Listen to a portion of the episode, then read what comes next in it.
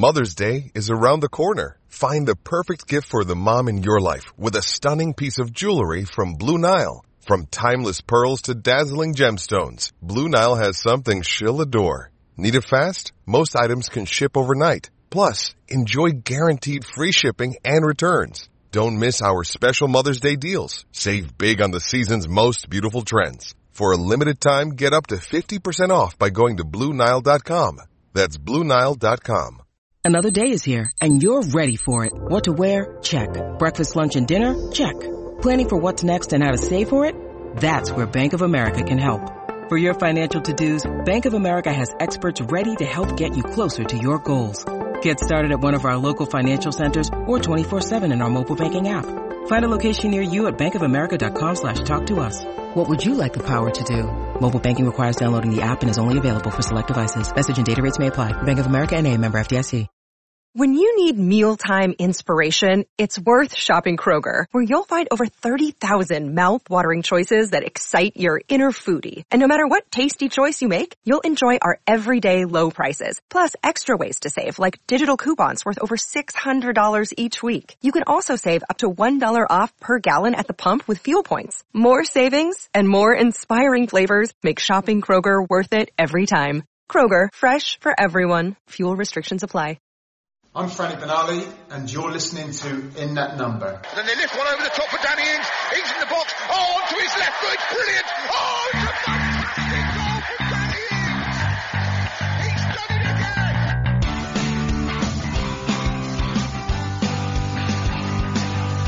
Here comes Ward Prowse.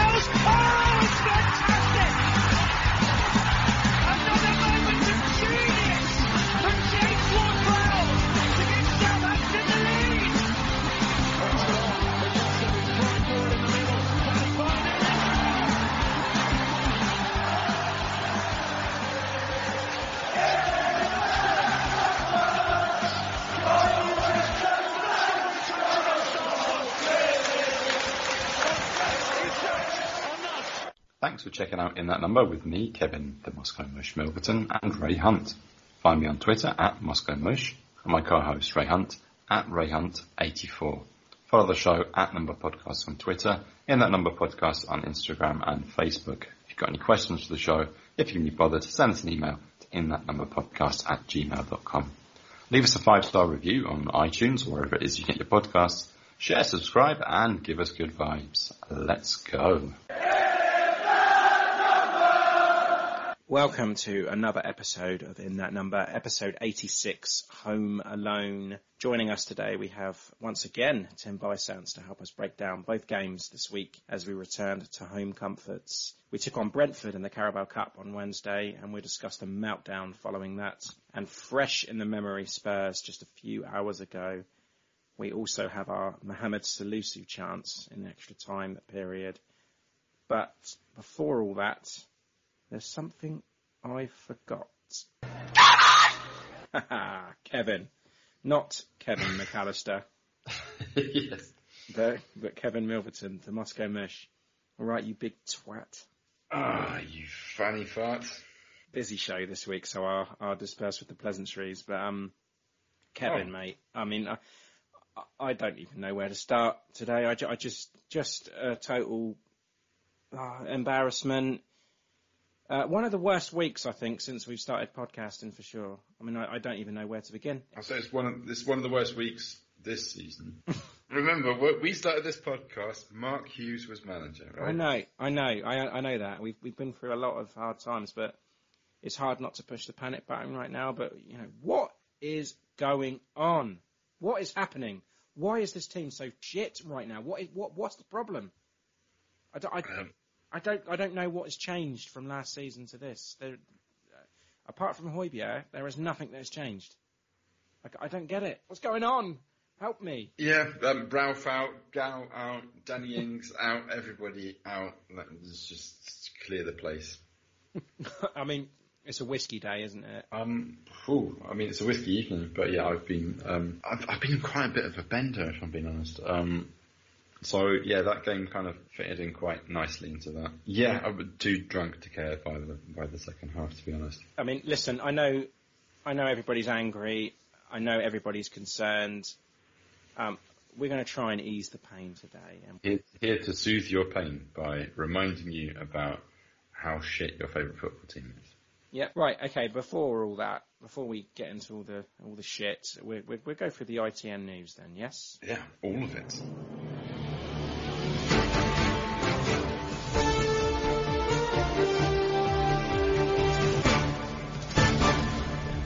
This is ITN in that number news. Okay, ITN news then.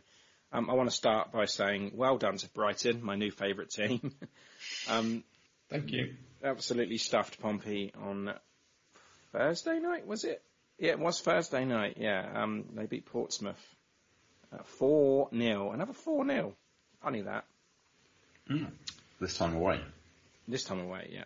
Another South Coast derby. Can you say that? I don't know. But yeah, they lost anyway. So yeah, that's good. Um, Southampton B side took on Chelsea on Friday night at the Snow Stadium in Totton. Um, another heavy defeat, I'm afraid. Um, so I to lose 4-1 at home. Looks like the B team can't win at home either, Kev. Um, but yeah, Josh Sims grabbing our goal, if that's any consolation. But yeah, 4-1 loss, not looking good at all. Um, is there any news that you have at all? Um, I'm, I'm enjoying this beer. Okay, that, that, that's that's good. Um, okay, well let's let's hop on the transfer roundabout then.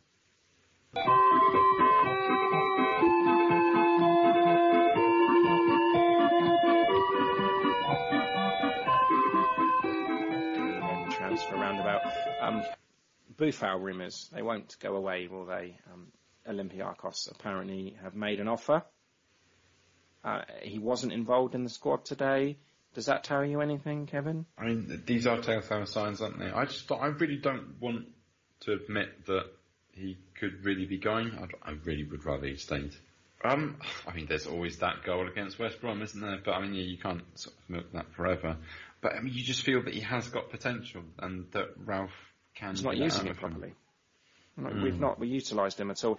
Does he just need uh, like a, an extended run in the team? Do you think? Maybe, but I mean, you know, those kind of runs, you risk making a lot of mistakes, and these are not risks that we can really take, I suppose. May- Maybe, maybe Ralph just feels that he's tried everything that he can, and that he doesn't really see much of a future from, which, uh, which is sad. It is sad. It is sad. I, I, I- I do. I do feel like we need to keep him. I do feel think that he has a place in this team, whether it be on the bench or starting. I just maybe he feels that he, he's worth more than that, which okay, it's fair enough to him. If he wants to go to Olympiacos and get first team football and get paid, okay, that's fine. Then then, then do that. Oh, I will be quite sad to see him go though, to be honest. Danny Ings then is obviously attracting attention. Spurs interested. Ralph has commented and said basically it's total nonsense and that Danny is happy here. Have you got any thoughts on this? Well, I mean, he was a bit coy earlier on in the week, and that led us to uh, to think that maybe there was some uh, truth to, to this speculation. But yeah, I mean, it doesn't make any sense whatsoever. You know, he's he's a local lad. He's in the top form of his life, coming towards the end of his career as a striker, and he's fitting in really perfectly well with the team. I mean, it's like you know almost built around him and Prowse, isn't it? So yeah, I just thought it came out of nowhere, and I would have ignored it as just you know fake news if Ralph hadn't um, paid it a little bit of uh, a little bit more more attention than needed by by being being so coy about it. But I, my theory is that this is some sort of psychological terrorism, a little bit of psych, psych warfare from Jose Mourinho. Um, with, Well, he uh, does like to do the, the old mind games, doesn't he? Yeah, yeah, yeah. I, th- I think he's playing the old mind games. Do you think? I mean, would it not surprise you that anyone is out, anyone else is interested in Danny Ings though? They can be as interested as they fucking want, but he's not going anywhere. Okay, as long as he's happy and as long as Ralph's happy with him, then that is that is all that matters. You'd ha- I mean, you'd have to offer, you know, a hundred million or more to for him to go. I mean, to be honest, though. Kevin, even if someone offered us like forty million quid for Danny Ings, forty. I'm just saying, if they did, what would Saints do with that money? Because right now, we can't do anything with the money that we've got. We can't attract anybody. So you- you could say that Danny Ings was priceless. Yeah. We, we don't want your money. We want it. We want him. Yes, I mean he's scored hundred percent of our goals this season. That is very, very true. Um, another player that's linked with the club um, is, I say another, the only player at the moment that's linked with the club is uh, Emmanuel Dennis, yes, from Club Bruges. Um, it's been heavily linked. I don't know if this is still involved with the Hoot saga, bullshit, nonsense and stuff, but another striker coming in, as you mentioned last week, we don't need it, do we? We really don't need it. Like we, we boost midfield. Um, I mean, boost midfield, right? I mean, Yeah. that's it. I mean, after that, I mean, where do we need to strengthen? That's it. Well, defence, apparently. Well, I mean, that's what Salisu's been brought in to do, isn't it? Hopefully. But I mean, yeah, why why not another striker? Fine, but just you know, get the midfield sorted. Do it. Yeah. Um, is there any more news you want to add? No, no, this is, this is good beer. Okay, so we're going to go and chat about the, the shit week that we've had um, with Tim Bisantz. Okay, so joining us once more to chat through both games this week, we have our man Tim. Tim, how are you this week? Uh, things are, well, things are shit, so. It's it's poor, isn't it? It is bad. I mean, bearing in mind we're recording this like what an hour after the Spurs game. Yeah, It's it's, it's not good. yeah, it's, uh, it's not the best. But personally, how are you this week? Because last week you were feeling a little bit worse for wear, weren't you? Yeah, uh, overall, things have actually been really productive this week, work-wise, feeling good, um, just happy to be here. Uh, lots of soccer going on. I'm very much enjoying it, but not the results that we were hoping for. Certainly not. Um, and la- last week actually, we we meant to introduce this um this question of yours that you're going to ask us each and every week, but uh, we didn't get to it last week. So, do you want to go for it this week? Yeah, of course. The question is, would you rather sneeze once a minute for the rest of your life or hiccup once a minute the rest of your life? Uh, the, I guess the preface is, is that they will not cause a spasm, either one, and you won't do it while you're sleeping. So you can't just, that's the, that's basically the only way, only way to stop it is if you're sneezing. I yeah, I think at, at the moment, hiccups probably going to be the best way. No, no, I, I fucking hate hiccups. I really hate them. And I, I- imagine I being actually on a enjoy packed sneezing. train and sneezing every minute, like you'd get thrown off. no. It'd be like mob rule. I mean, surely if you've got like a like a hanky. And plus, like I tend to swear whenever I sneeze, so like could people think you've got Tourette's, you get away with with it. Maybe. Yeah, I, I mean, the only thing I will say is I'm, I'm a baker, and if I'm sneezing all the time, it might not be, you know, very good for the bread. Yeah, better uneven loaves than uh, full of uh, mucus. Yeah, I mean, I'm I'm, I'm taking the sneezing because I quite I quite enjoy a good sneeze. I, sure, sure, it will get annoying after a while, but hiccups. I mean, oh god, I hate them. So I'm taking the, The- sneezing. The easy answer is hiccup. When you wear a mask all day at work like myself, I'm not sneezing into a mask. Like it's gonna, it just gets gross. You have to have, Yeah. I go through, I've gone through probably five disposable masks, um, for walking from to and from work just because of the pollen around here in North Carolina. It's pretty bad. I'll just take, uh, I'll take the hiccups. Um, you drink some water, you can help mitigate it, even though you're gonna, if you're gonna have it. And sneeze, people think you're sick, especially during COVID. It's not the best thing to have. That is true. Hmm, I'm still going to take sneeze. Right, uh, Tim, injury report for us this week. Um, do you have any news on that? Well, that elusive Armstrong injury and and Redmond because I mean we heard after the Brentford game that he had. Well, I'm going to be honest. I heard he had ligament damage, and I thought, "Fuck it, that's it for the season." Being a pessimist as that, that I am, but um, yeah, what what news do you have on on that for us? So Armstrong had a true traditional bruise uh, that came from the quad. A bruise. Uh, yes, it was. It was a just a true bruise, and obviously there's different levels of bruising that can range anywhere from you know just a subtle ouch all the way through. Uh, ones that can be really deep into the muscle, provide discoloration, and affect the ability to move. So for him, It was a true traditional bruise. There was no, uh, it's just with the muscle, and it definitely has affected him. Uh, I can see that, especially watching the most recent game here uh, against the Spurs. He wasn't on his front leg, and he wasn't driving through as much best as he can. I couldn't figure out which leg it is, um, but I do know that it was on the outside of the leg, based on the way he was running, and he did not have his quick lateral movement because of it. Um, I, you can, It's the you can- funniest one since Boufal's toe. Yeah, you can dress it up as much as you want, but I'm a hockey fan, and I have seen Jimmy VC take a puck to the face, lose his two front teeth. He's gone off the ice for two minutes and he's back on it again. Do you uh, do you remember the old? Uh, I think it was a couple years ago in the playoffs. The guy took a tight one to the to the cheek, and it basically was swelling up so much, all into his eye. He tr- and he fin- and he finished the game during it, but he was out for the rest of the season because he effectively his his face swelled up to the size of a grapefruit. He couldn't see out of his eye.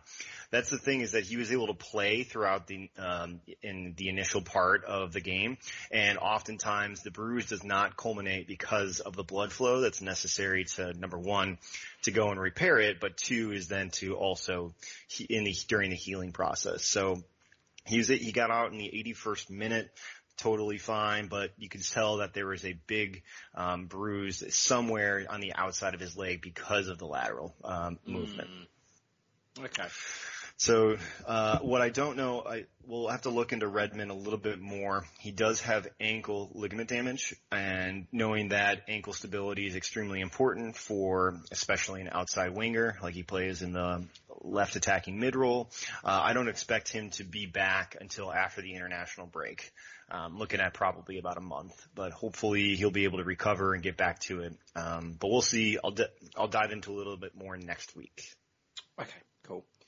Right, okay, so games then. Let's start with that, that Carabao Cup second round tie on Wednesday night, and I guess the meltdown for the rest of the week leading up to Spurs, and indeed after the Spurs game. Um, so, you know, with that slow start at Selhurst Park last week, we were all fairly confident that progression in the Cup against the Championship side, struggling to keep hold of their stars this season. Uh, you know, but we're wrong, actually, so wrong, in fact stung by the bees, a demoralising and frankly embarrassing 2-0 home defeat sees us crash out of the Carabao Cup at the first hurdle. That was worrying. Um, two quick fire goals uh, just before the no before the break, wasn't it, from uh, Christian Norgard and Josh Dasilva, leaving us reeling and unable to respond. Um, I mean, I guess I'll start at the, at the, at the 11 then with you guys. Uh, McCarthy, Kyle Walker-Peters, Stevens, Bednarek, Bertrand, Tella, James Ward-Prowse, Romeu, Redmond, Ings and Adams, a bench of Vestergaard, Longin, Epo, Obafemi, Smallbone, Vokins and Forster. Guys, a really, really strong lineup. To me, it was great. It showed that we were taking this competition seriously. You know, we had crucial minutes for crucial players. You know, and plus Nathan Tella got that first start. Uh, the only thing that I was actually questioning was why is he refusing to start Djenepo? So with the Brentford lineup, he was going for it. And the idea was he wanted to establish fitness. We talked about that after the first game where in the Crystal Palace, he, everybody wasn't moving, everybody wasn't aggressive enough, and they needed to develop a rhythm. So he wanted to use this midweek game with a very, very strong lineup to get themselves going. Unfortunately, uh, there wasn't, wasn't the best outcome of, overall, of it all, but you were right. I get why he did it. Um, the problem was is that they definitely were not together, at least in understanding uh, the zonal zonal marking uh, setup, because the basically both goals were uh, because of the runner being able to Mm. get through the zonal marking on both uh, the back end between the two center backs. So, what were your initial thoughts with this with this lineup, Kev? Yeah, I was surprised it was such a strong lineup. Um, I don't know if that's gone against us or not, but um, one of the main things is McCarthy still being in goal. When you think that Forster definitely needs some game time, you'd have thought that he'd be nailed on as the uh, cup goalkeeper, like I said last week. But you know, I was wrong. And yeah, with such a strong lineup, um, Nathan Tella was a surprise inclusion. But yeah, good good to see them bringing in the youth. But yeah, Kev, I mean that's that's a good thing though, isn't it? You've got your your your Yeah. ten players that are nailed on in the starting line. I think it's a good good time to get that one player, give him some time. I mean, it just seems a little bit inconsistent. Like, if you're going to bring in, you know, these uh, second second line players, I suppose you could call them, then yeah, why not give give Forster a chance? And Djenepo as well, like like Tim was saying. Yeah, what was the deal with Djenepo? Why why do you think he was left out? Why why why does he not go to him? Because it was in the Palace game as well. We could have seen him. I uh, I expected more rotation going into it. I expect. I think I said in the last week was three or four people, three to five people were in Mm. full rotation, especially picking Forster. Uh, I see. I think the end result was he wanted to get back into establishing fitness and establishing the rhythm, which, as you can tell, the rhythm is not there on a cl- on a clear mindset. So. Uh, it didn't work out. Players were dragging ass the entire time. Zonal marking wasn't there. Um, you know, getting broke out on the counter, just like during those in those games. Uh, we, in, the, in the Zaha game itself, uh, then both game both of these goals were get, given up because of the counter and dragging ass along the way. Absolutely, yeah. Um, I mean, I don't want to spend too much time dissecting this performance because partly because I didn't, I didn't actually watch the game. I don't think you two did either. I have no way to watch it. mm. Well, that's it. Well, we did, but we, we had to pay a tenner for it, and I'm glad I didn't. Um, Could you explain this? I saw that a lot of this on Twitter. Like, guys, like you know, I'm not going to get that 10 10 pounds back. Like, what, as if you thought you would have if, if we'd won. You know? um, well, I mean, but yeah, what money it? well spent if we'd have won, I guess. It's all about the right, finding the right streams. If you can find the right streams, you can, uh, you don't have to pay the ten pounds. Yeah, and we promote that on this podcast. Yeah, I'll have to. I'll talk to Tim after the podcast. But what I want to know from you guys is, is you know, the, the aftermath and how you felt during the game, after the game. Because I, we saw lots of the ball again, and we had nothing to show for it. And, and Ralph, I mean, his body language that concerns me. I mean, you said before we went on air as well, um, Tim, about you know the size of the squad is is the issue, and I, I think Mac Marchstone, when he came on our show on a season uh, preview, he said about we're going to know early. You know, the the board has to make that move because we're playing these two games back to back. You know, Crystal Palace and Brentford, and if it isn't working, the size if the size of the squad is an issue, then at least we can address it before the before the window shuts. So now we have to act because this team isn't big enough and they are not good enough. Ralph has said after the game there was a problem with fitness. Is it just a matter of fitness, or is there more severe problems at hand here? There's a problem with fitness, so I'm going to start my substitutions in the 78th minute. But is this, understand it. is this just not a call to the board saying, look, this is all I've got. I have to play them. Yeah, I think it is, isn't it? Mm-hmm. Yes, that's correct. Uh, uh, Ralph's comments, you know, in, in particular, I want to discuss. I mean, uh, okay, I'm, I'm going to paraphrase here, but but he said some of the players uh, aren't playing to the levels that they're capable of. Um, there was limited pre-season, but hang on, didn't everybody have that same problem? Yeah. You know, the, the fitness they don't doesn't seem to be a problem. I mean, Palace, I mean, they romped against Man United at Old Trafford yesterday. They don't seem to have a problem with the fitness. They had the same amount of time as us.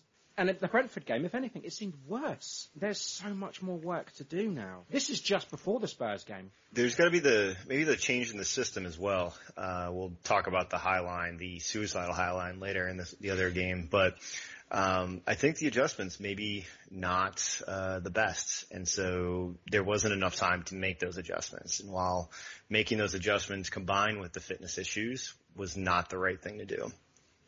Well, I mean, the adjustments and, and the style of football that Ralph expects us to play, you know, that harrying, pressing style, you cannot afford to be a step slow. It won't work the way we play, and it, we saw that. To, we've seen that today against Spurs. If you want to go out and press and play that high line, you're going to have to suffer the consequences for it, and they've done that completely. I mean, I know there's unrest at the club at the moment. There's there's the, the talks of a possible takeover. That's on the back burner right now. There was also, you know, talk about Danny Ings going to, to Tottenham. Um, that's been, you know, that's been Bollocks. bollocksed. Yeah, or that's been that's nonsense. Apart from the fitness issues, we can't get. You know, there's more issues i- i- in hand here. There's certain players that we can't get off the books. We can't or won't make that midfield signing to replace Højbjerg. Um, but you know, th- th- there seems to be a really, really good time to play Saints right now. But I will stress, Kevin, because we were talking about this before, that it is very, very early. Um, and I mean, I said on the Discord as well, if this mini meltdown, if you want to call it that, happened in the middle of the season, we'd think nothing of it. Um, I, I'm not thinking anything of it because it's at the beginning of the season when our meltdowns usually are. But I mean, I mean, if you went out in the cup in, in the middle of the season and then you went and lost to Spurs, it would just be like, okay, this is this is typical Saints. But the fact that we started the season like this, is that we've started the loss to Palace. It's because we should have beat Palace. You know, you look at Palace on paper, you look at Saints on paper, we should be beating them. And the fact Should that we saw a lot Brentford. and and Brentford because we saw a lot of the ball and didn't do anything with it, that was concerning. Uh, yeah, sorry, I had something to say, but um, you just put me in such a bleak place that my brain's completely frozen. I'm sorry, Kevin. Tim, we need more quality, we need more depth, and I'm not. This is not a knock on Ralph. Yes, that is correct. Uh, we definitely need that. And uh, position wise, we're looking at oh, three, four people uh, that would be ideal to fit in the squad. Um, uh, you, you obviously want squad depth and those types of players, but uh, you need to get a premier center mid in right now. Uh, I'm sorry, but Romeu uh, has the ability to turn on a pivot, but outside of that pivot, he's he's slow, and that's that's that's one of the biggest problem. Uh, right now, if Boufal is considered to be going, he hasn't been any of the teams so far. Uh, that's a significant problem because that puts us at Djenepo, Redmond, Armstrong, and Tella on the outside. You've got Smallbone who. I wouldn't say he had a very uh, great game against Spurs. There's just a lot of opportunity for improvement and uh, the depth itself, specifically center mid with the quality, uh, even if it's got to be on loans, I think we're we're getting down to the loan options with uh, approximately week and a half, two weeks left in the transfer window. I'll take a loan. I would right now. I, we just need that. I mean, I, I, think know, that's what we have to do. yeah, you That's can't. I know. do. I know you can't compare us to to you know the likes of Liverpool and Chelsea and everyone else. But I mean, if you look at their squads and you look at what they've got on the bench, it's so so different. You look at our bench and it's just Southampton B team. There's just no depth there. There's no one that's going to come off the bench and and change a match for you. And I think I, I, I don't I don't even know what's changed because last season we were looking so positive, and I mean I, I I just don't know, Kev. I mean, have you got any more thoughts about this this Brentford game? Like why we why we lost this game? Yeah, it, it's it's it's. I don't know if I knew the answer to that. I think I'd be in St Mary's right now, like throwing electrical equipment at players. But uh, it, it it it reminds me of that because we've been knocked out of the cup at the um, first opportunity a few times before. I mean, we we lost to Wolves' B team um, when they were still in the championship a few seasons back, Mm. and that, that that was that was quite embarrassing. And I think that was another crash back down to earth um, right at the beginning of the season because we always have like high expectations and uh, and great hopes for the season. Um, but yeah, I don't know. Lack of fitness. Um, Ralph says that, but at the same time, it's yeah, it's quite clear we do need uh, people brought in, and if oh God, I hope we do bring somebody in at least. But if we don't, then there's going to be that rift between the manager and the the board, and that's not a nice situation at all. Quick sidebar, I don't know if you're going in, but Bissouma just did a roundhouse kick ba- backwards I've to heard. a Newcastle's guy's face. He did get sent off. Oh, he did? So, yeah, he got he got a red for yes, it. yes, he has. Yeah. Oh, that's basically the equivalent of what's happening right now to our team. We're just getting a roundhouse kick to the face and with a studs and yeah, Bissouma uh, just complete violent play. Um, guys, I know I know you don't want to do this, and I know it's going to be really really difficult, but I'm going to have to ask you for your man of the matches um, for Brentford. Um, I, I'm who who's going to go first again? I know this seems like I'll go first. Okay, go on, Kevin. Thank you. I didn't watch the match, but I'm going to give it to Nathan, Ten- Nathan Tella. Hey! It's debut. I'm it's, it the, to- it's the obvious answer. I'm giving it to Nathan Tella as well, Kevin. I'm glad. I'm so glad. You know, Uh, I, I'm looking at reasons why we lost the game, and Nathan Tella is not the reason, so that's why he's man of the match. Uh, likewise, I think that's why KWP's first uh, first full game, last game, he's uh, tell us this this why this uh, for this game. That's great. Okay, Tella all round. That's brilliant. Okay, so now we turn our attentions to the game that happened just hours ago. Um, Tottenham Hotspur. Going into the Spurs game, then we were wow deflated, as you've just heard. Um, the confidence was low going in, um, and the fact the fact that we haven't won our opening home fixture of the Premier League season since Blackburn in 2004. Ouch. Um, four years since Spurs last won at St Mary's, though. So, um, so yeah, that's good. But we've won our last four Premier League games played on a Sunday. Would that matter? Of course it fucking wouldn't, because you know, as I mentioned before, it was the right time to play us. We lost five two. I can't even believe I'm saying that we lost five two. Unbelievable. And Spurs, yeah, I mean, it was the right time to be playing them as well because they lost their opening game to Everton. They scraped through that Europa League game against who was it, Kev? Uh, Lokomotiv Plovdiv. Yeah, with nine men. Um, That was an absolute shocker. Like it took them going down to nine men for them to actually win it. yeah, They just Shocking. fucking dragged their asses through it. They were awful. they were awful, and Mourinho's been cursing the Premier League for the scheduling. I, nah, as if fucking Mourinho needs something extra to moan about. Yeah, I know. He seemed pretty happy after this one because, as I said before, five two, five fucking two. We'd lost lost five two. you know what? Uh, all the um, Saints fans, like ever since um, that that fateful night in October, um, been moaning about commentators and pundits bringing up that scoreline, um, and wish that they wouldn't do it. Be careful what you wish for. I mean, because they're only going to stop talking about that when something worse happens, right? Yeah, So, so just let them talk about the 9 0. I'm, that was last season, fine. I can deal with it. yep. Five two, Kev. We lost five yeah, two. 5 2. I just Sounds, sounds better than it was. I don't. I mean, I don't know. I mean, I'll, I'll go for the eleven: uh, McCarthy, Walker, Peters, Stevens, Bednarek, Bertrand, Romeu, Ward-Prowse, Armstrong, Adams, and Ings. Two changes then: Redmond out, Djenepo in, Armstrong fit again, comes in for Smallbone. A bench of Forster, Vestergaard, Long, Obafemi, Smallbone, Tella, Vokins. Now, guys, this was. F- I looked at this team sheet and I thought, finally, we've got it right this season. This is it. We've nailed it. What could possibly go wrong? Yeah, Uh, I mean, what, what would you want to change about that lineup? Nothing. Apart from maybe maybe a fit in form Nathan Redmond, absolutely nothing. Yeah, but I mean, it, it- we know he's injured. Djenepo, fine.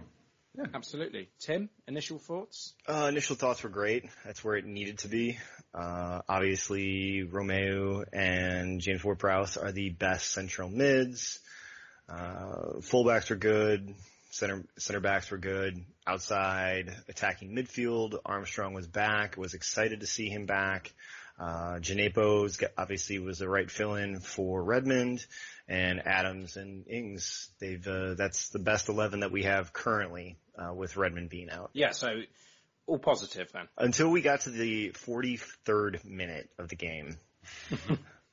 yeah.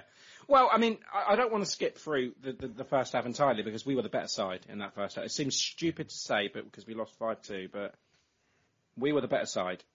Um, I, you know, aside from that, you know, that Harry Kane goal that was disallowed in, in, in what three minutes. I've got in my notes here, you know, three third minute goal, VAR check. How do we respond?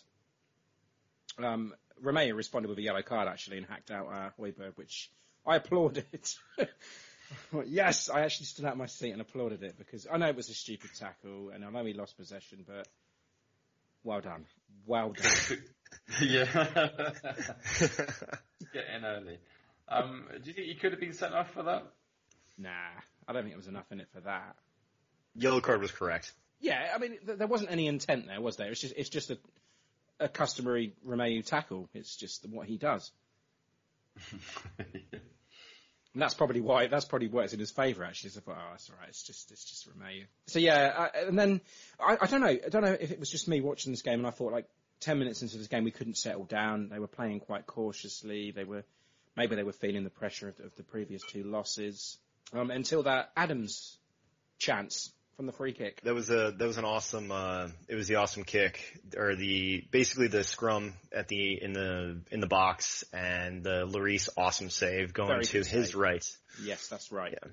Very, very good save, yeah. Then Ings had the ball in the net. Uh, VAR hits his elbow. Agree with this decision, guys? By the rule of the law, yeah, that's Mm. correct. Especially when the handball leading up to the goal, understand it, and I guess you could talk about the the penalty kick later on. But for this one, for this situation, um, if you have a handball leading up to the goal, I think that's the right call. But why did it take so long? Why? you know, we have we have all the TV angles, and sometimes we should just all put together a big fund to have all the refs get LASIK surgery. That would be great, so they can see everything. Uh, it's also about angles for them too. Uh, we don't see what the the ref angle is, and I can see why it would No. be like that. But all they need to do is just look at one angle, just one. Let's just look at the TV footage that we saw, and they could see that that was a clear handball. That's Mm-hmm. something the Premier League are just dying to bring in, isn't it? Ref cam. Well, that'd actually be a great idea. I think it would be. Because I think it would, I, I think it would show that being a ref is harder than it seems. Oh, uh, don't get me wrong. I know it's hard, and I know they need help, but all they needed to do was look at a different angle than what the ref was actually looking at to see that it was a handball, and they could have just made that decision there and then. I mean, I saw it first time, and I was up and up celebrating, thinking, "Yeah, it's a goal, one 0 well deserved." And then I saw the replay straight away and thought, "Oh no, it's not." But they took another like two or three minutes to decide that it wasn't. I don't get it. I don't get That's that. a, that, that's the problem with it here is it's, it's a speed. Um, the idea of a quick play, soccer being uh, just the, the fact that you don't want to have that stop and play makes a huge difference when you have two or three minutes where in American football, you know, oh, they'll just throw it to a commercial break. Not a big deal. But for, for the quick play, they need to be able to make these decisions within 30 seconds. You know, whether it be offsides, a handball decision. Uh, maybe if it's a red card, you can give, give them a little bit of a break and that they want to make sure it is appropriately, uh, char- uh, Mm. charged as a red card. But in this case, handballs, offsides, you need to get it done within 30 seconds. I will give you, you know, maybe within like 35 seconds, but 30 seconds, that was easy to see, push along, get, get it done with, um, and go from there. Yeah, um, and then from from that moment, it looked like it was all Saints. I mean, and in particular, it was Moussa Djenepo. And this this is why I don't understand why he wasn't playing because Nathan Nathan Tella can't do that. Will Smallbone can't do that. This is the player with, with a little bit of flair. You know the move I'm talking about when he's completely ad Doherty. He's had him slid on the floor. He's gone round him. He slid it across the goal, and Adams maybe could have pulled the trigger a little bit earlier, but we were creating chances, and it, this is something that we failed to do in, in the two previous games. I don't think Ralph trusts him on the right side. Uh, I think that's why he's been the backup. And if he was on the right side, I actually think he would start in front of Armstrong, especially with the injury. And he, he, I think it should have been would, if Armstrong, Redmond, and Djenepo, Djenepo were fit, I would have put uh, Djenepo on the right side, or put uh, put Redmond on the right side. He can. He's a two-footed player. He can do it well enough. That's Uh, Djenepo does have that. Fl- he Djenepo has that flair. Give Armstrong the benefit of the doubt that he can pull up and do, pay, take 30, 30 minutes if Djenepo makes a terrible foul or Redmond does as well. Um, I just would not. Uh, you know, he's he's got the flair. He's got it going forward. And the biggest thing, though, what scares me is when you're effectively playing. I've got it down as a two-two-two-two-two, where your fullbacks are so high up, and your your center backs are literally the back two, which you know they're not in, a, in such a high line. You've got your fullbacks pushing so damn high. Djenepo doesn't necessarily have the backtrack ability to play his defense. He knows how to move his feet. He knows how to go forward, but I just don't see them as much of a defender. Whereas Redmond does have that two-way play. Armstrong has that two-way two-way play as well. Um, but we need that creativity now. We need to see that going, and we need to get going quickly because we need goals, and we need to show that you know, we can, we can convert these goals too. Adams had plenty of chances, two, three. I think he's in fantastic positioning. I think he just needs to aim just a little bit better. Um, he's getting those scrap chances that he got in the championship, eh, which I, right now, I think he is in prime position, but he just needs to convert that. And that was, we saw that all first season. And then for whatever reason, he was able to break out in that last, uh, last part of the season after COVID hit, and from there, you know, capitalizing those couple chances. Even if we got one more, uh, I would have felt even a little bit more comfortable than what we were at, just because there's promise, but there's not execution. Well, I mean, Adams is a confidence player, isn't he? And I, I thought he'd he'd beaten that with last season, as you mentioned, the, the goals that he scored, you know, in Project Restart.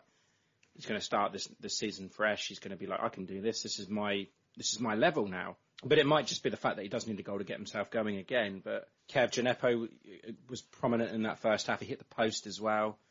Um, and I thought to myself, you know, we, we, we, we are going to score, even, you know, at, at, that, at that early stage, 20, 25 minutes or so, that we were going to get this goal. It is going to happen today. And then it did happen. Um, the Ings goal, what a finish it was, by the way. Um, and, and what a lovely pass from Kai Walker Peters. It was just perfect, Mm. perfectly weighted. Um, but again, the finish, such a good finish. Um, the take too was great. Um, just amazing. The guy is, he's better than us, to be honest. He, he's, he deserves better. Oh, don't be saying that. Jose Mourinho will start paying attention. Um, yeah, fantastic. I mean, it's like it's like we it was a different game, you know, maybe a different world. Um, yeah, wonderful ball from Wa- Walker Peters. Um, Danny Ings doing what what he does best. Just manages to take it over Dier's head and plant it with his right foot. I mean, it's like it's like it's, it's a lot like the goal, the goal he scored um, last year.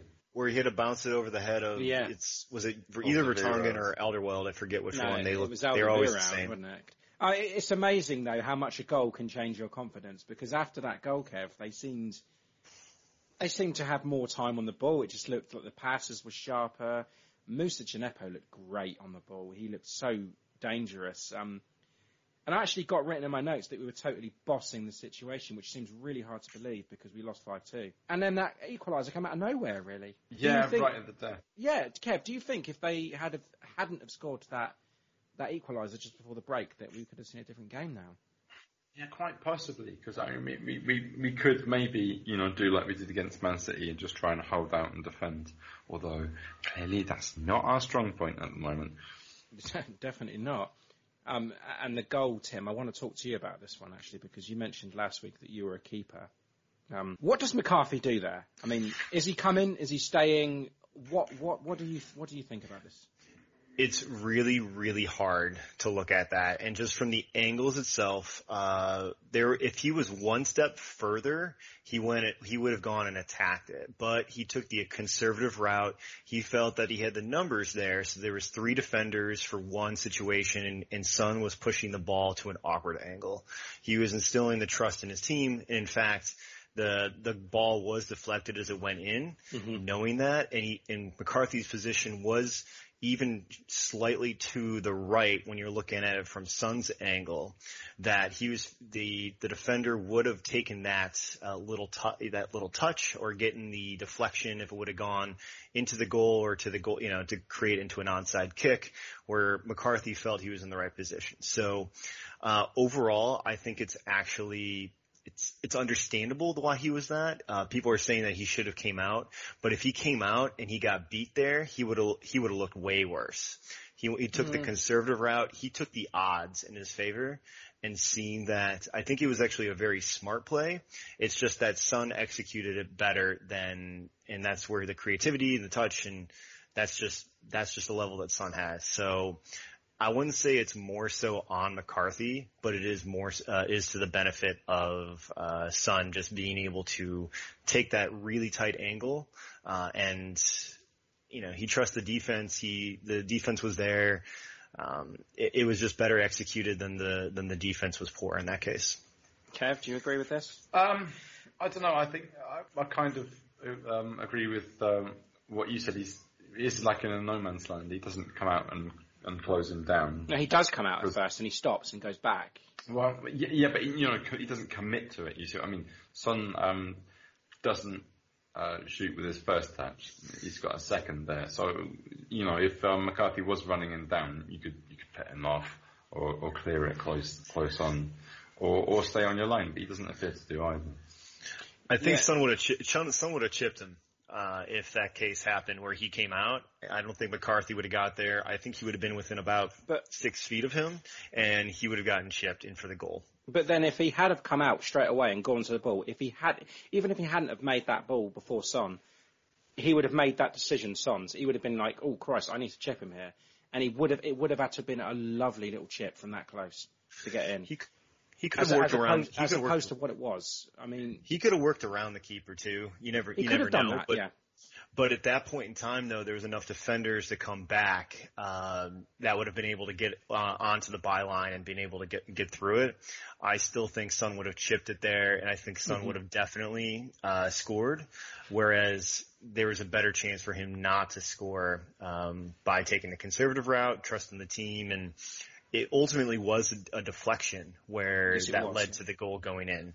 So I would have to see, take a look at it another another Yep. time real quick to see if there wasn't a deflection or what would it, where the where the shot angle would have been. It could I think it actually Mm. went a little bit to the left of actually in the goal, and the deflection put it in the goal. To be fair to you, Tim, I mean, I, I didn't see the deflection when it first went in, and I was screaming at McCarthy because he sort of like came out, um, and then he went back, and I thought he's indecisive, he doesn't know what he's doing, and that's why the goal's gone in. I've seen the replay, I've seen the deflection that you were talking about, and I thought, okay, fair enough. I mean, I've had a second chance leg. It wasn't as glaring, glaringly obvious as, as McCarthy's fault as it was, but I still think he has to take the blame for that. I think if he had to come out and forced Son's hand, Son would have had to, do, have had to have done something special to score from there. I feel, but Yeah. but it doesn't matter because I mean they put the ball in the back of the net four more times. So Yeah. and that and that second goal from from Spurs, that I, I felt it was totally undeserved because.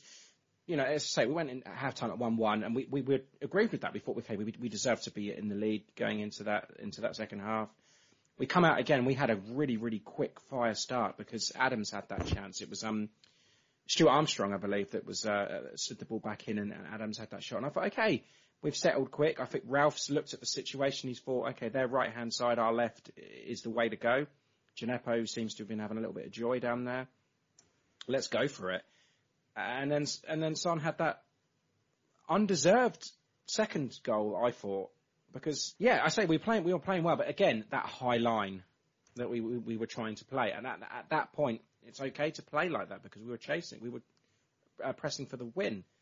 But after that second goal went in from Spurs, they started to look more and more dangerous, and that that high line was looking very very Yeah, I mean, it's in, incompetence on several levels, isn't it? I mean, but, but Bednarek manages to slip up Yeah. um, on Son's way through there. Um, Stevens, um, there's no way he's getting getting back in time to catch up with Son. Um, but I think you know by the time you get to the third or fourth goal, like it was just as if Stevens like just you just couldn't be fucking bothered. yeah. Stevens was poor. Stevens Yeah, was very was- poor, wasn't he? Completely gave up. and it was just embarrassing from that point because every single time they went forward, they looked like they were going to score. It was just that high line was allowing Son to get behind. Romeu was caught out in position again. Of course, they took Romeu off because, well, was it because of the card or was it because of of his play in possession? Or Both. Or both, yeah, I don't know. But then, you know, Son grabs his hat trick, made it look easy. And that high line again has paid the ultimate price. But at what point does Ralph say to his team, okay, look, look, come on, this is damned limitation. We've lost this game already. We're 3-1 down. Let's just, you know, let's just hold back and then just take, just take it. Do not go for a, for a, a second or a third. Let's just, you know, sit back and just take, take the loss. But they didn't. And it was, it was getting worse and worse. And it was just every single time that they, they touched the ball, they were going to score. I could not believe what I was seeing. Let's give credit to where Spurs uh, did on some of those goals. There were some ridiculous passes that Kane Kane had. Um, Hmm. There were there were just things that even at you know o- only a world class player could have made, and he did a great job with a number of them. Now that's not to say that we deserve a fault in any way. Obviously, when we're playing only two at the back and our fullbacks are so high, you know, he's he's seen the balls over the top, but in forcing to make those balls over the top, you're not going to have a player like um, I don't know, just pick some random winger on the worst uh, on West Brom team that's not Diangana, and you're they're they're not going to make that. It's not they're not going to make that pass. So I, I get it. I see why they did that. And what the problem was is you, you're correct. They needed to they needed to hold off on Mm. the play. They needed to back up and actually put it for the defense rather than having Bertrand and Walker Peters so high. I mean, I get that we have to praise Tottenham for everything that they've done because they did they did very well with the goals that they scored. But isn't it our job to stop that as well? And they just couldn't see it. It's like they didn't know that it was going to happen. It was just shambolic. Yeah, I mean, yeah, Son and Kane is one of those beautiful partnerships and and um, great romances of uh, the Premier League uh, era. Yeah, I mean, we didn't really offer anything to stop that at, at all.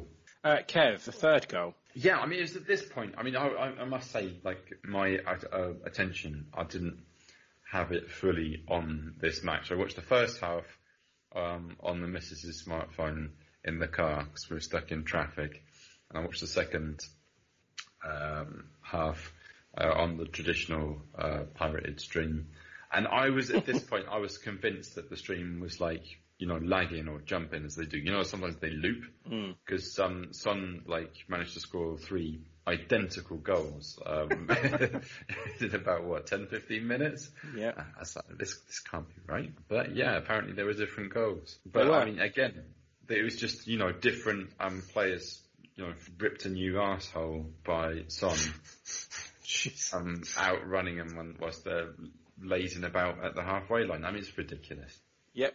But who's to blame for that? Is that Ralph? Not is he just continuing the game plan, or you know that we don't have that leader at the back that just says, "Hang on a sec, we're getting." How many times does it have to happen before? I don't know. This is what's embarrassing. like, you know, just uh, you know, hang, hang back a little, you know. Yeah, don't don't don't don't roam a little as much as you are. Just like have a little bit more conservative approach about it. But no, this is Saints. They're just going to keep going, trying to chase the winner when we're four one down, as as you do. Um, but yeah, as I say, defensive breakdowns in every sense. Um, every single time they touch the ball, I was just thinking, what the fuck are we doing? I, I was just I, d- disbelief. Just I just could not believe what I'm witnessing. And then Shane Long comes on for the last ten minutes and stuff, and you know the the, the, the fifth goal comes in. Um, do, do you know what? I, I was just thinking. I, I was glad that I wasn't there for it. I I, I, want my money back for it because I, I, I paid for my season ticket. I'm getting my money back now for this game. Thank fuck for that. Just it's just awful. Does that work any time that you don't like the result? Hopefully. yeah. Um, guys, uh, the penalty. Now, what? Okay, so th- th- it was a handball, but it was called back after what? How much time had passed? I don't even know. It, it's not a handball, is it? It, it well, it, it hit his hand. The laws of the game it is, but the law, the laws stink. Um, and do you know what, Kev? Today, I finally realised that the game was better off without VAR. Ooh. Not a Yeah. chance. No, Not a not a chance. I have been pro. I have us. been It was. pro VAR the whole time, saying that the game needs it, the rest needs help, the ref needs help. Um, I mean, the theory works, but the practice is just absolutely terrible. They're just getting it wrong. They're just getting it so wrong. The whole handball rule as well. I mean, t- take a look at this this incident, Kevin. They they they um, so it hits Matt Doherty's foot and bounces up and hits his arm, and they've played on. Tottenham have, have attacked, Saints have attacked, the ball's gone out of play. Then they've decided to look at it. Why is that? Why? Why do I? I can't understand why they've done that. How long do they have to wait till the referee just says, "Hang on a sec"? Why can't he just blow his whistle straight away like it's a foul? Why do they have to keep it going? They won't do it until the stoppage of play. Yeah, why? I think that's that's. what happens if that's the somebody else scores in that time? What happens then? I do not get why they do. Why? I, I, I mean, I know the rule, but why is that a rule? Why can't they just stop the play straight? Why can't the referee just blow his whistle and said, "Hang on a sec, VAR are looking at this handball"? Why let them play on? You know, Un- uh, United got fucked with this yesterday as well, the, the handball. Um, these delayed flags are fucking annoying as well. Why are they keep, why are they doing this? They're bringing in all these rules to make it easier, and what it's doing, what it's doing the opposite. The, the, this game completely was, was was embarrassing in more ways than one, and yeah, just I'm just done with the whole week. To be honest, it's just been it's just been awful. But Danny Ings did score a penalty. So what? I don't care. Uh, goal differential in case uh, something down the line is an issue. Yeah, I don't think that's going to be the case with Saints this season. Nah. The handball rule is absolutely disgusting in that case. You know, the ball literally played his hand after it was deflected off of him with no input. Yes, he was in an awkward position. Unnatural Um, position, as the rule says. Yeah. Yeah, I mean, well, he was in an awkward position. I don't know if it would be. Yeah, and I could see why it's an unnatural position, but the point is, is it didn't. The interference of the play, and the same thing is for the United goal or uh, last yesterday. That is, um, you know, that should not be a, a typical handball. Like that should not be it one whatsoever. Um, I, I just don't think that's correct. And while that's, but that's the that's the rule. The rule is the Mhm. issue. Yeah. And the the interpretation is correct Absolutely. of of it, but the rule is the problem. VAR is not the problem here because Nope. he is interpreting the rule, and the rule is fine. Now, do I feel VAR is good? I actually do, and I think it's great. Also, that might be the American in me that says, you know, making sure the correct call is the right thing. But and that's where even going cost? through the stop you know the the stop but the reason they didn't want to stop the play right then is they want to let the let everything continue so that if it wasn't a handball they should have gone oh 10 seconds it wasn't. Now he went to check the monitor. Now he had interpreted a bad rule and uh, you know 90 seconds later he call, makes the call. A minute later after that he takes the penalty kick. And so that's two and a half minutes right there against the run of play for a bad call. While VAR is doing it's what it's supposed to do it's taking too long that's the problem. If they can make decisions and maybe even make a timer, is that you have a decision timer that says if you can't make a decision, uh, you know, after 30 seconds or 45 seconds, whatever it might be, then the play stands. yeah, like what That's is it in the is. NFL? If the next play goes off, you can't challenge it. There's no. Yeah. Then that's for the option. I mean, that's for the uh, that's for the coaches challenge. Yeah, Mhm. Yeah. and to- totally fine. I get that, and you know that I don't want to. I do not want to bring in coaches challenge. I do. I'd love to see Mourinho invoking those. I do. I, I honestly, Tim, I want to see a coach's challenge. If you don't like a decision, you throw a flag, and then they look at it. You, you get you, you get your one and a half, whatever it is. If you, if you lose it, fine. You don't. I don't see the problem with it. I, I, I think Yeah. that would be that would be better. Um, okay, so man of the match then, guys, or wow, should we call it man of the half? I guess. Um, whose turn is it? It's my turn to go first, isn't it? Mm. Okay, I'm going to give it to Wings because of the goal. I think Djenepo Yeah. was great too. I think any, every, every Okay. bright spark that we had in that first half was because of him. He created a lot. He hit the post, but I think I'm going to give it to Wings because he does what he does best. That was a fantastic goal, by the way. The first one, I mean. Yeah.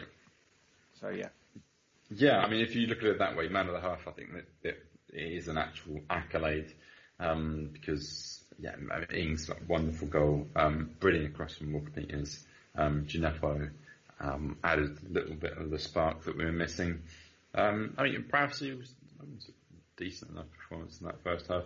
Yeah, ignore anything that happened in the second half because um, all of them were shite, barring Danny Ings, who is my man of the match. okay. Tim, Uh, second day, uh, second week in a row, Kyle Walker Peters, Mm. three situations, uh, one of which is obviously the assist. That was a beautiful ball over the top yeah. for Ings. Absolutely beautiful. So, secondly is in the 42nd minute, you're going to see a one-on-one exchange with Walker, uh, Walker Peters and Kane, Oh, I've where got he it. just rinses him amazing. Yeah, completely rinses him, get, gives him the runner, you know, like a merry-go-round, just kind of works on it. Yeah, yeah. And gets low. Oh man, that was beautiful. I actually wrote that down in my notes, and I thought that was fucking amazing. It was brilliant, and I was thinking at that point, oh, Kyle Walker Peters, you're a man of the match. but then, obviously, Ings. Yeah. But yeah, I'm glad you brought that up. Third and third situation was there was another chance, obviously, that Son was right in the right position, but Walker Peters tracked back enough from what he's told to be in that really, really high position, uh, and was able to step in front of Son just right at that right time. So it was probably in the 65, Yep. 65th minute mark. You, yeah. that he that he stepped in and just kind of made it work. So he's working hard. Obviously, the greatest signing that we've had, um, you know, this season and going So far. backwards. Uh, so far, so good, and we've enjoyed it. I've enjoyed him on the loan. I think he's been doing great. Uh, I think, yeah, he's definitely made the team better on that right side, better than Cedric or Valery can. Just can't wait to get on the road winding road.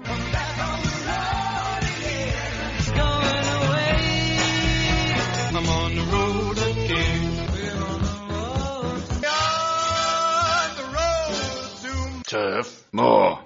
Okay then, uh, next week, Burnley, on the road.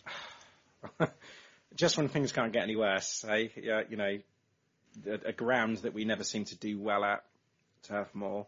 Um, your questions then, guys. The capacity of Turf Moor, what is it? Uh, let's go with uh, 28,000. Kevin? 25.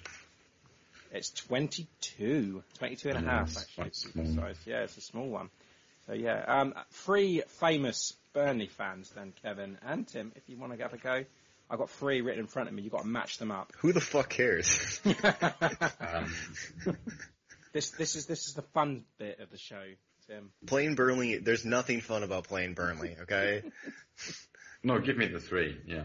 Okay, so I've got Jimmy Anderson, England fast bowler, and I've got Alastair Campbell, Oh Christ. yeah, and I've got Snoop Dogg. Yeah, Snoop Dogg is Snoop the Burnley Dogg fan. is a fucking Burnley fan. Who knew it? Hey, who knew? um, played for both Kevin and Tim. Who you can name as many as you as you can. I've got three. J Rod, Danny Ings. Danny um, Ings, yeah. mm. Jay Danny Rodriguez. J Rod, yeah, you've got them. Uh, one more. At this point, Peter Crouch, since he's played for everybody. That is a good point. I haven't got I haven't got Peter Crouch written down. Jack Cork. Oh, Jack Cork is one, but I've not got him written down. But I'll let you have that because I've got Danny Fox, Chris Baird, and I've got Richard Chaplow. So well done. Hmm. That was good. Uh, Anyway, that's the fun bit out of the way. As fun as we we have to can, talk about the match. as fun as we can make it. Yeah. Um, what can we expect here then? Because it's difficult, right? Because Burnley still haven't played their opening game yet because you know they were due to play Man United, but because of their Europa League run, they were given extra time off, etc. You know, they play their first game at Leicester on Sunday night. I think they are kicking off. About 15 minutes. Okay, uh, so it's difficult to gauge where they are. But uh, one thing we do know is it, it, it's at Turf Moor, and we don't seem to beat them up there, do we? Um, the last time we won back there was October t- 2007 in the Championship, and the seven games after that, we've only picked up two points there. So. Uh, home record there isn't the best either. The 2016 was the last victory we've had. Another one of those teams that just know how to beat us, don't they? I feel like it's going to be another one of those Palace games all over again. Um, and of course, they did the double on us last season and crushed our hopes on opening day with a 3 0 win. Um, so, Tim, what are your thoughts on this one? I'm really hoping that between Leicester and Millwall, they get uh, a number of elbows between the chest or the face. I think that would tell, that'd be that'd be fantastic if they get a little beat up before we play them. Uh, especially because yeah, Le- Leicester is definitely a great team. It's Millwall at home, so they've got home home turf there, uh, and then they're back to back to home against us.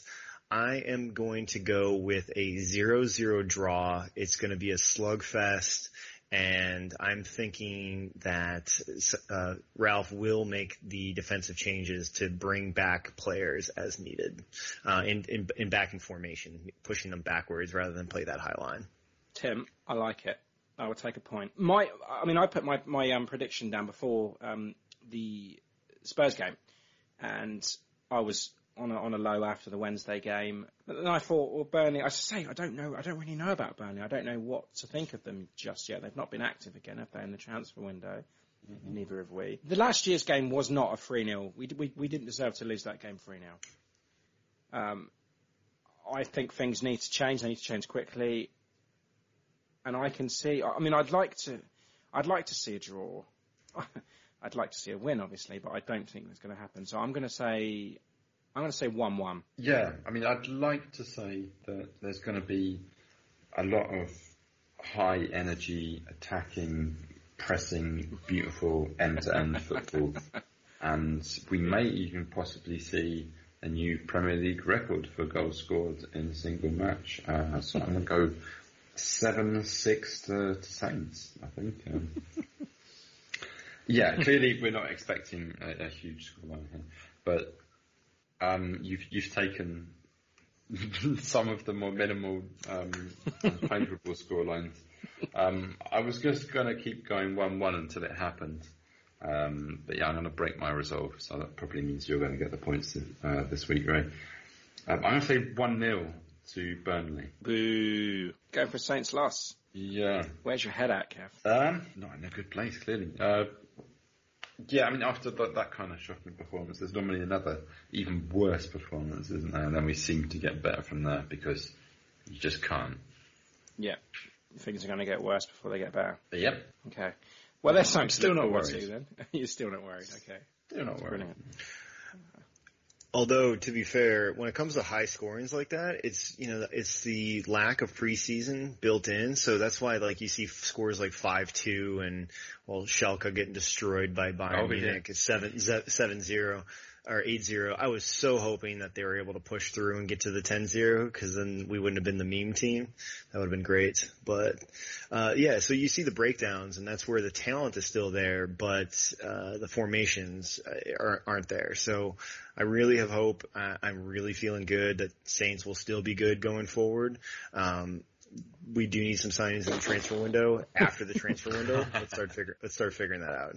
Yeah. Tim, thank you again for joining us. Um, it was a little bit later in the day because of the uh, day lunchtime kickoff, but yeah, I appreciate it. Thank you very much for joining us today. Not an issue. Thank you so much. It's been great to be here. Amazing. We'll chat next week, uh, Tim, and we'll discuss Burnley.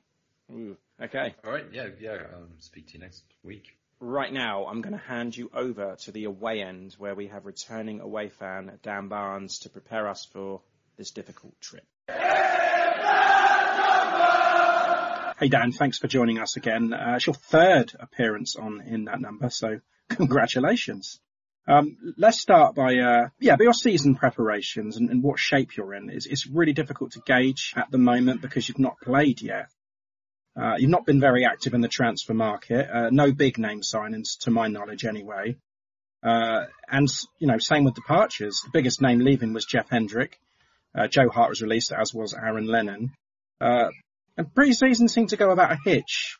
You know, are you confident for pushing for that top half finish again? Well, right now, I think a top half finish is a big ask considering the lack of squad depth. Uh, we're bound to get injuries at some point, and when that happens, I'm worried the form will suffer.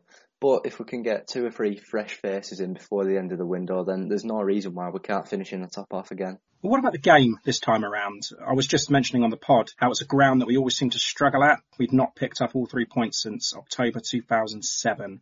And last season we helped you kick off your campaign with an easy 3-0 win. Um, is it going to be the same this time round, do you feel? I'm expecting a tough game, to be honest.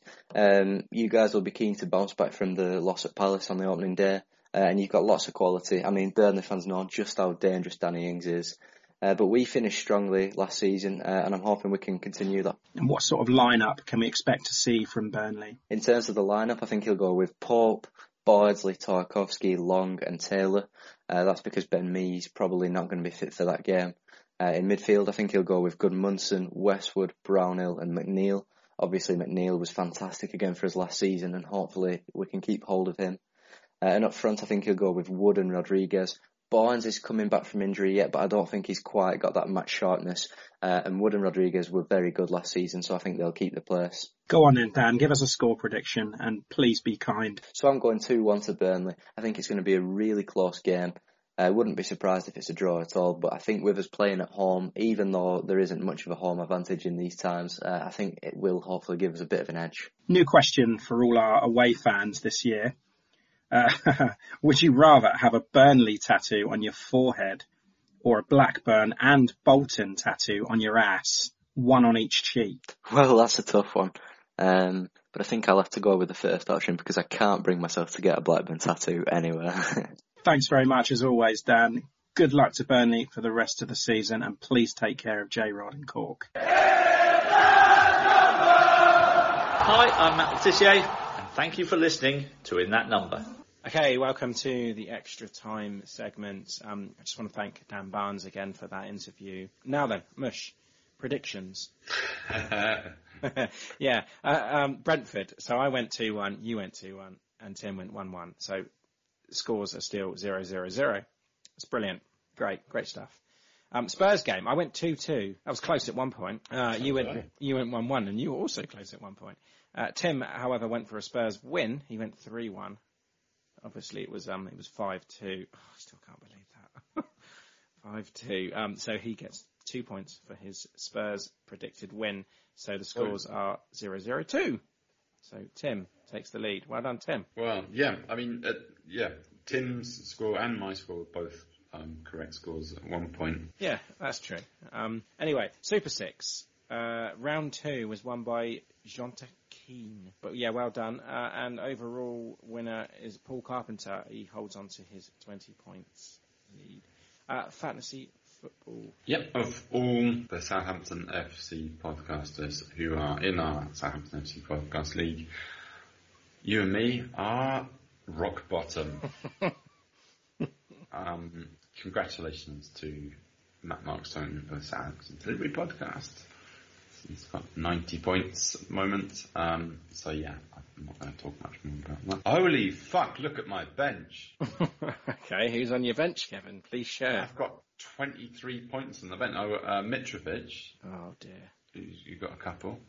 Um, Pereira, who's got a goal and an assist. And, um, yeah, Corbin Dallas didn't do too so well. Um, but there you are. Yeah, where are we in the band, grand, the band, grand? it's been a long day. Uh, Yes, where yes. are we in the grand scheme of things? Quite low down, Ray. Um, I'm in 86th position, and um, yeah, you're still just yeah killing on to me just in 85th. Um, Wow. yes, big league this year. Um, we've got 100 people at the moment, so yeah, join in if you haven't already. Uh, top three, uh, Pookie from Peter Mushika, I'm going to call him, 108 points. Although, yeah, Kurt Sapple's only one point behind, 107. Kurt's had another good week. Mm. Um, really? I don't know.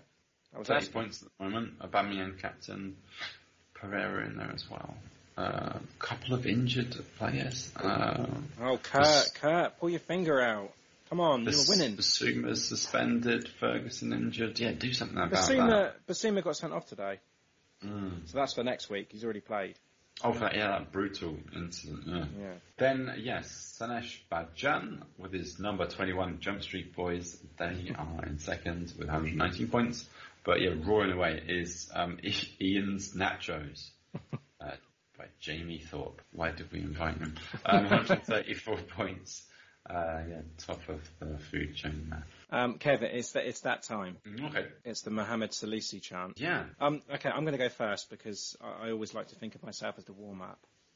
So, Oh, come on. Well, it doesn't always have to be that way. well, it is. That's that's a fact. Um, so yeah, if you will allow me to. Okay, I, I allow you, but I'm very nervous that we've got the same idea. Oh, I don't think we have.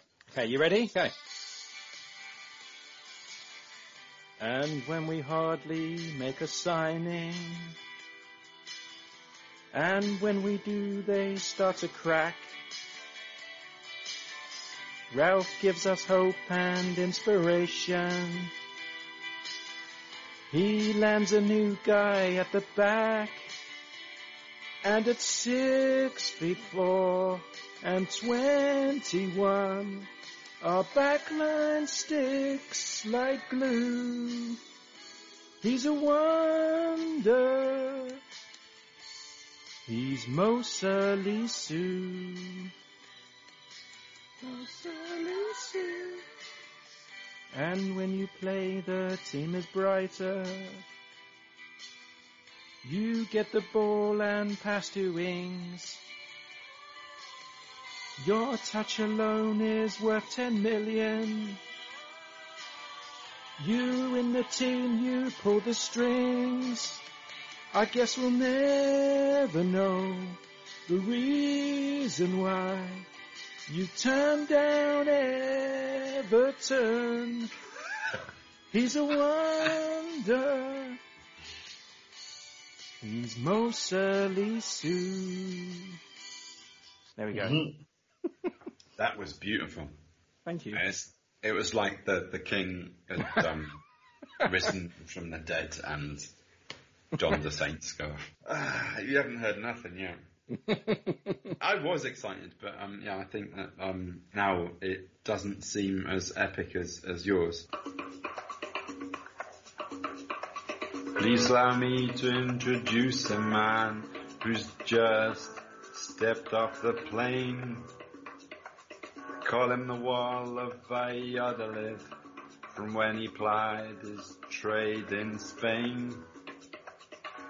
Cut his teeth on Accra streets without boots in which to play. Borrowed a pair from the goalie and the rest is history as they say. He's Lisu. Hope he gets a game. Ooh, yeah. But what's puzzling you is how to pronounce his name. That's literally as far as I got. Do you not feel that there's a lot more to be said there, though, right? Oh God, yeah. Okay.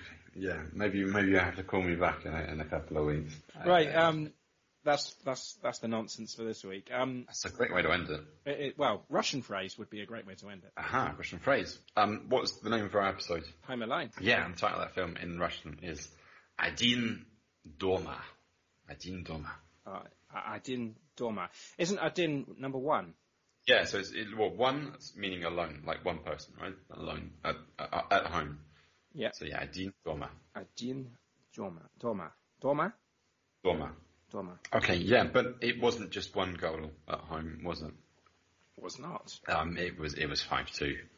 Um, Was. Our scoreline you see often, so yeah, and that would be in Russian. Пять, два, дома. Pies dva doma. Piet dva doma. Dva. Yeah. Piet. Oh, that's good. Piet Dva. dva doma. Yeah. Piet dva dva doma. Yeah. Can you you can count from one to five. Один. Один, два, два, три, четыре, пять. fünf. Nine. Pять. So yeah, five two at home. Five to nine. That, anyway, that's all we have time for this week, fortunately. Um, thanks again to Tim for joining us and for the Brentford and Spurs games. And uh, another special thanks to Saints News Now for their work this week. Um, thank you once again. Thank you a million times. Amazing work. That's right. Um, yeah. Yes. Um, and until next week, up the Saints.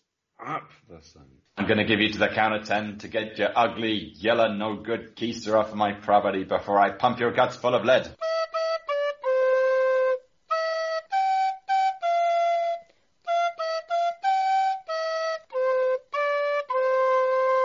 Keep the change, you filthy animal.